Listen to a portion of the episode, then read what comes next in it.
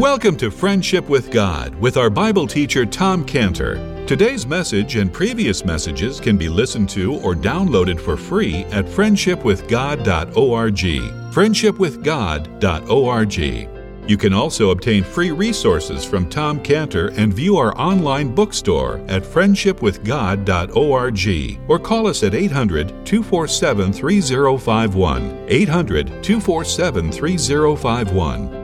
Tom Cantor also has a daily devotional verse that comes out each day by email and on Facebook. To receive this small daily devotional verse that Tom Cantor puts out, you can sign up at friendshipwithgod.org, friendshipwithgod.org, or find Tom Cantor on Facebook by searching for Tom Cantor and Friendship with God.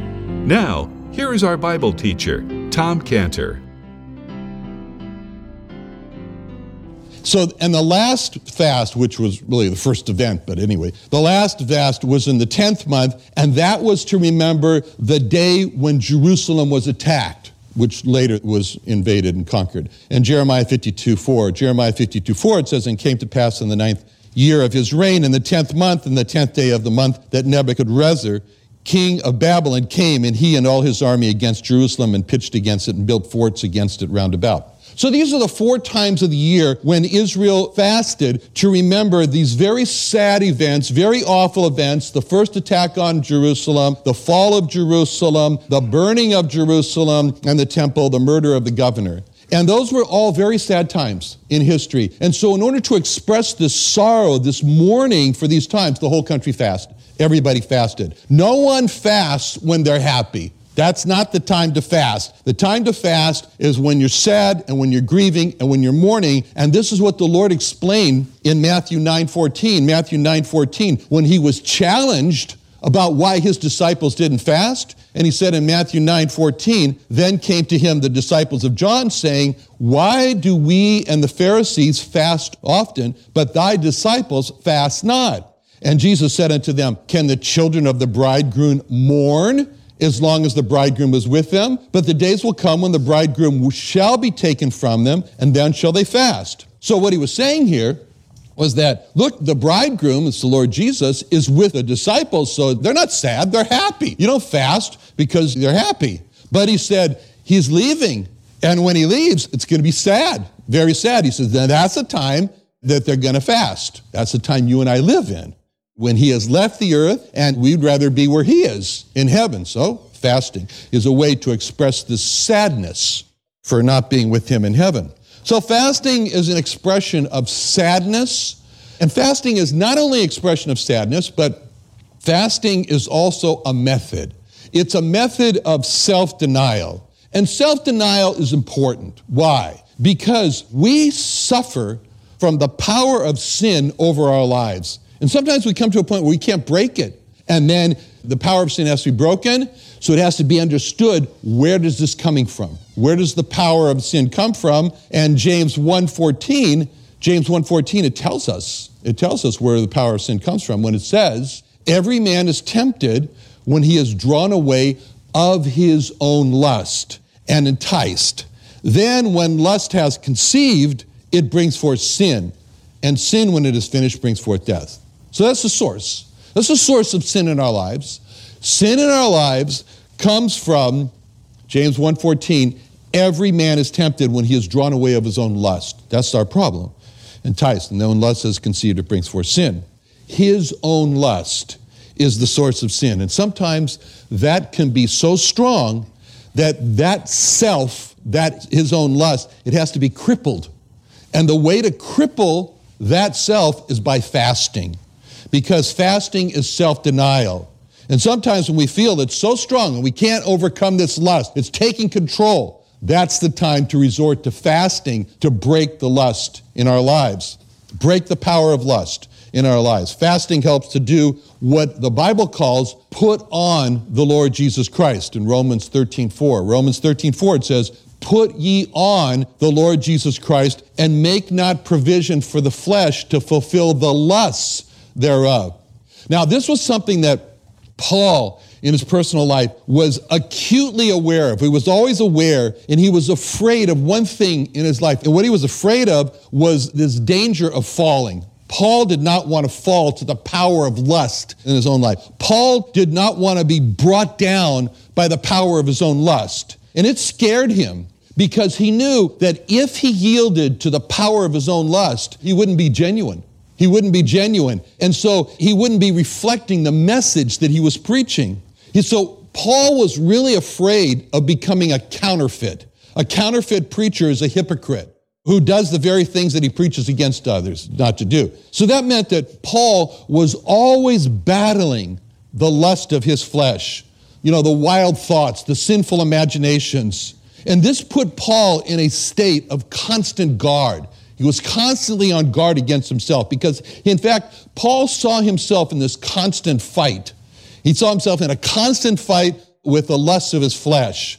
And he felt like he was always fighting the flesh and trying to bring it down to the mat, trying to make it subject. And this is what he says in 1 Corinthians 9:27, 1 Corinthians 9:27. But I keep under my body. Literally, keep under means punch. I keep under my body and bring it unto subjection, lest that by any means, when I have preached to others, I myself should be a castaway.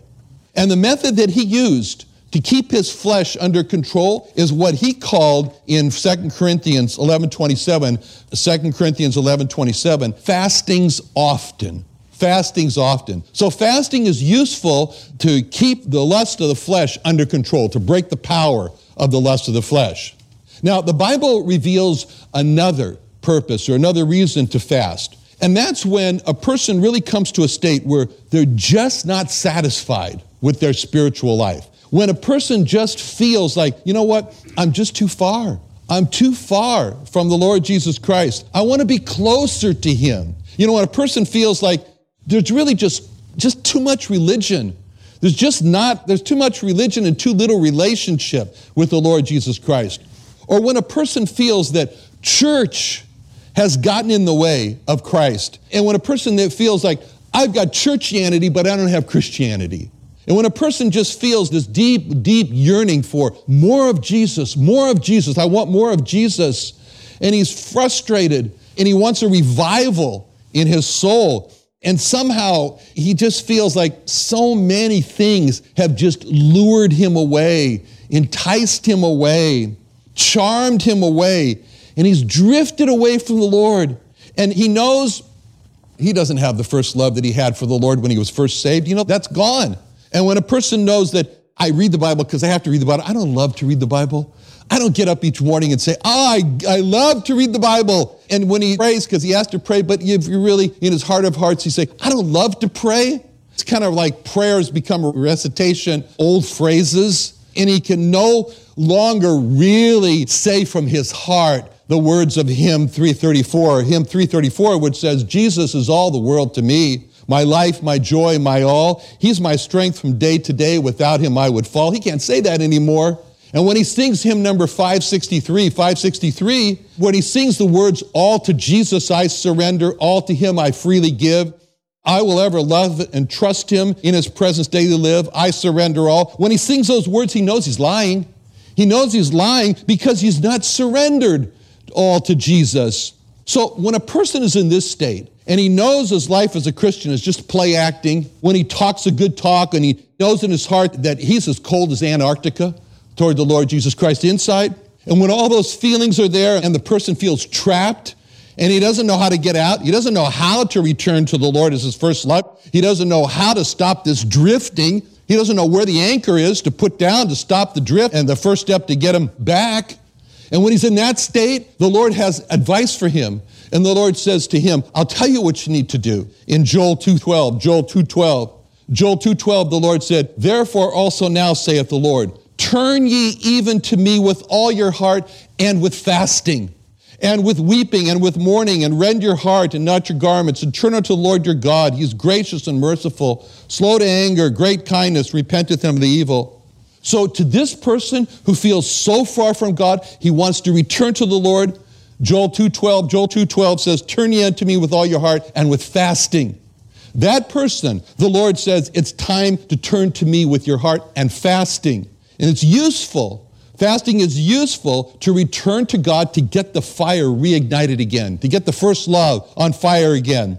It's useful to return to the bloom of the first love that Jesus that, that he had when he first turned to God. God says, time to turn to me, time to fast. So fasting helps the process. Fasting helps the process. It's not a magic formula. The person has to turn with all his heart, but fasting helps him to turn with all his heart. And the reason why fasting helps is because fasting gets the attention of the soul. When the body is denied, then the soul is listening. Fasting helps the soul to stop sleeping and take spiritual issues seriously. Fasting helps the soul to stop sleeping and take sin seriously, to take prayer seriously. It helps the soul to wake up. So that's another reason to afflict the soul. Now, we see in Scripture another reason to fast, and that's when there is a grave danger ahead. And we see this in the example when all the Jews were scheduled to be exterminated on one day. This was the final solution that was devised by Haman. And Queen Esther decided to put herself into grave personal danger by approaching the king, which meant that that would be instant death unless the king held out his scepter. And so she decided to do this in order to save the Jews from being destroyed. And so, but before she did this, what she said in Esther 4.16, Esther 4.16, is she said to Mordecai, Go gather all the Jews that are present in Shushan and fast ye for me. Neither eat nor drink three days, night or day. I also and my maidens will fast likewise. So, so I'll go into the king, which is not according to the law. And if I perish, I perish. So this is another the reason we see in the Bible to fast. When there's a grave personal danger, like hearing from the doctor, you've got cancer. That's a grave personal danger.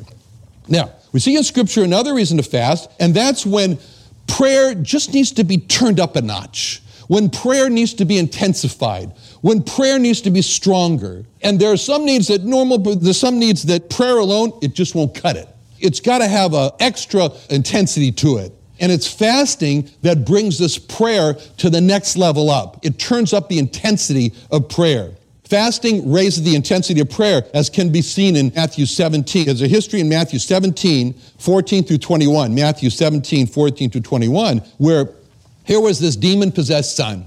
And the father is coming to the Lord, begging the Lord. He's saying to the Lord, My son is constantly hurting himself. He's throwing himself in the fire, he's throwing himself in water. And then he explains to the Lord, he says, And I brought him to your disciples, and they prayed, but it didn't work. He's still possessed with the demon. They couldn't cast the demon out. And so the disciples came up short on this. They just could not cast this demon out. So the disciples came to the Lord with their question of why? Why could we not? Why could we not cast the demon out? Why couldn't we cast the demon out of the son?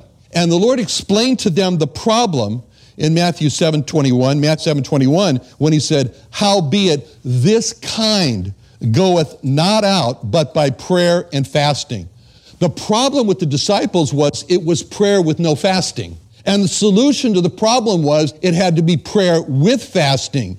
This is because what prayer does, uh, what fasting does, is it raises the intensity of prayer. And some needs require a more intense prayer. Only fasting can bring. Now, there's another reason to fast, and that's when a person is so intensely sorry for his sin.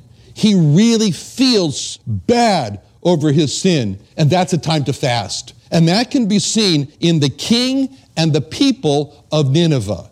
After God told them through Jonah that their sin has put them right in the middle of the road to destruction and judgment, and what it says in Jonah 3 4, Jonah 3 4 is Jonah began to enter into the city a day's journey, and he cried and said, Yet 40 days that Nineveh shall be overthrown. So the people of Nineveh believed God and proclaimed a fast. This is all the people. They're the ones who proclaimed a fast for themselves and put on sackcloth, from the greatest of them even to the least of them. For the word came unto the king of Nineveh, and he arose from his throne. He laid his robe from him, covered him with sackcloth, sat in ashes. He caused it to be proclaimed and published throughout Nineveh by the decree of the king and his nobles, saying, Let neither man nor beast, herd nor flock taste anything. Let them not feed nor drink water. But let man and beast be covered with sackcloth and cry mightily unto God. Let them turn every one from his evil way and from the violence that is in their hands. So, fasting is an expression of repentance. Fasting is a way to say, I repent of my sins. I feel so bad for my sins. Now, sometimes there are very important decisions that have to be made in life, and we're just clueless. We don't know what we should do. And so that's a time when fasting is the step to take. Is the step to take. Now, this can be seen in the life of Ezra. Ezra was confronted by enemies that wanted to do what Iran chants death to Israel, death to the Jews, death to Ezra's people. And Ezra needed protection. Ezra needed protection, and Ezra didn't want to go back to the idolatrous king that had sent him on his way for protection because he already told the king God would protect me. And so Ezra didn't know what to do. So what he did do is he proclaimed a fast. And he said that he called that fast afflicting ourselves in Ezra chapter 8, 21. Ezra 8, 21, when he says, Then I proclaimed a fast there at the river Ahava that we might afflict ourselves before our God, to seek of him a right way for us and for our little ones and for all our substance. For I was ashamed to require of the king a band of soldiers and horsemen to help us against the enemy in the way, because we had spoken unto the king, saying, The hand of our God is upon all them for good that seek him, but his power and his wrath is against them that forsake him. So we fasted and besought our God for this, and he was entreated of us. So basically, fasting is appropriate when a person is wants to know what he should do and he's frustrated and he doesn't know what to do and God says, fast and pray. Fast and pray.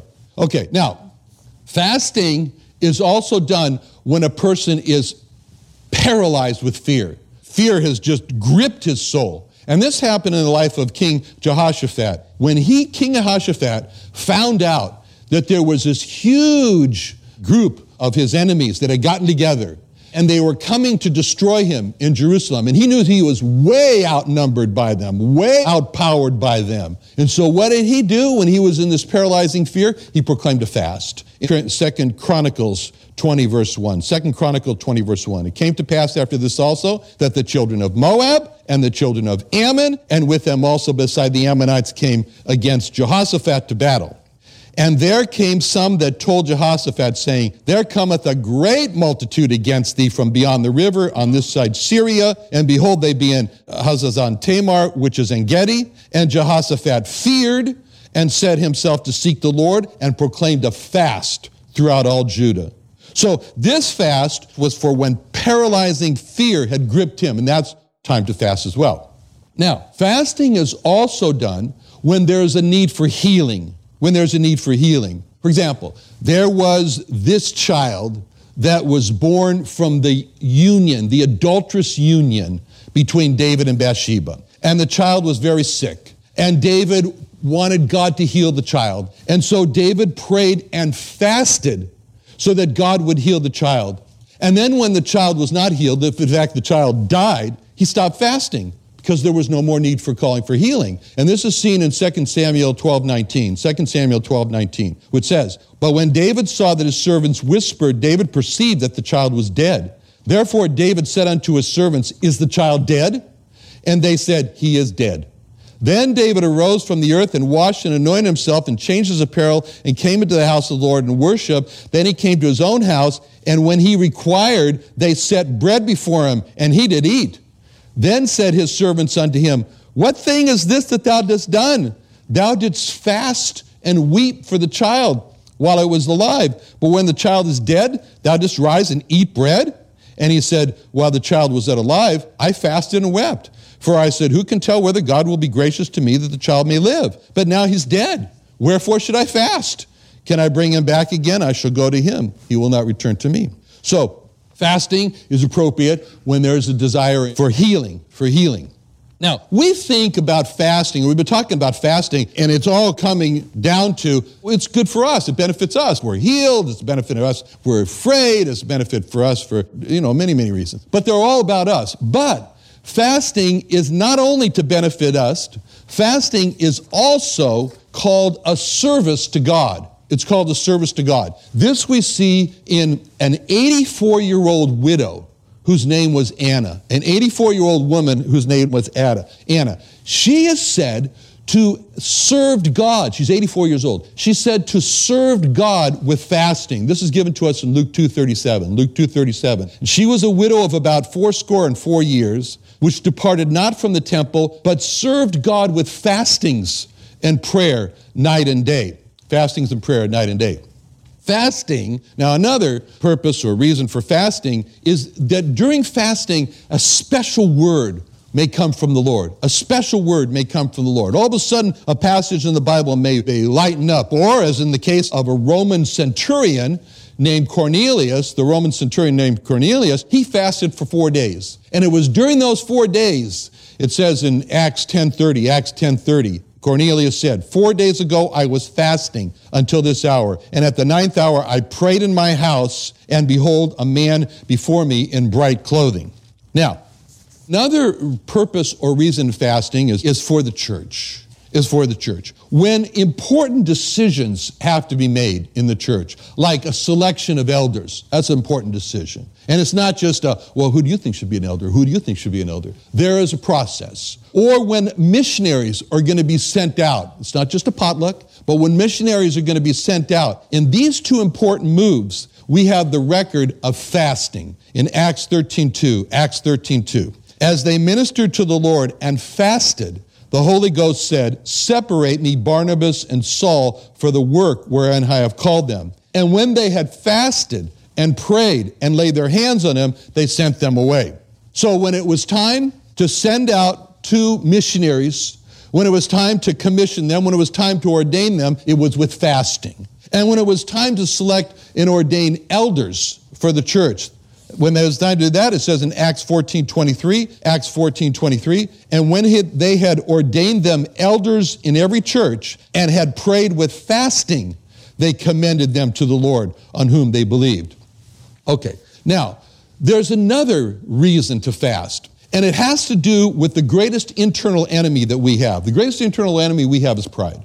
Pride is the mother of all sins. It's the one mother of all sins that gives birth to all of those kinds of sins. So our greatest internal enemy is pride. And it says in James 4:10, it says James 4:10, humble yourselves under the mighty hand of God that he may exalt you in due times. That's what it says in James 4:10. And the question becomes, how are we supposed to humble ourselves before the Lord? Does that mean we're supposed to walk around and hit ourselves or something like that? But we're told how to humble ourselves in Psalm 35 13. Psalm 35 13, where David said, But as for me, when they were sick, my clothing was sackcloth. I humbled my soul with fasting.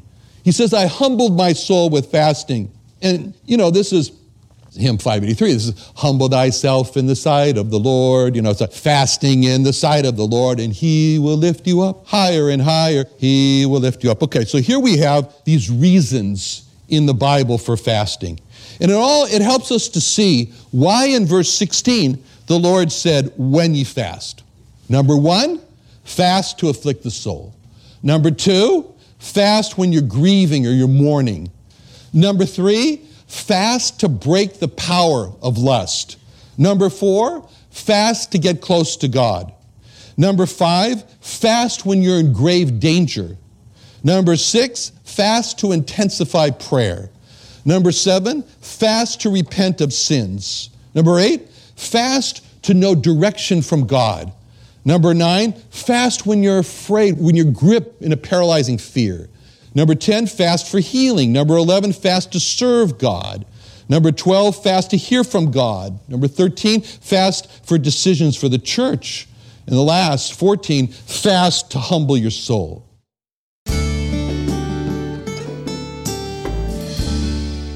Another wonderful day studying the Bible with our Bible teacher Tom Cantor here on Friendship with God. Don't forget that today's message and previous messages can be listened to and downloaded for free at friendshipwithgod.org.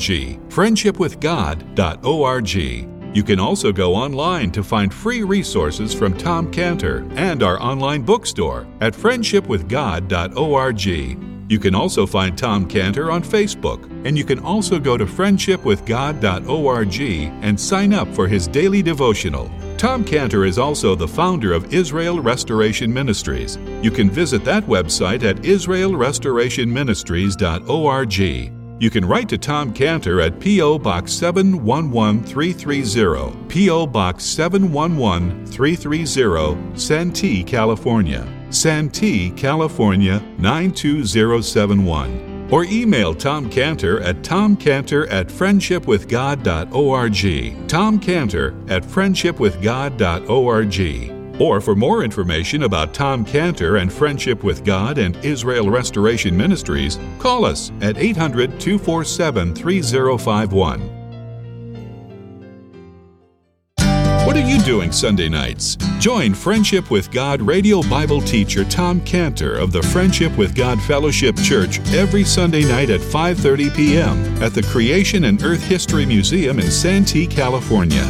Watch and listen live around the world to Tom Cantor Sunday evening on YouTube.com by searching for the Friendship with God Fellowship or by going to our homepage at friendshipwithgod.org.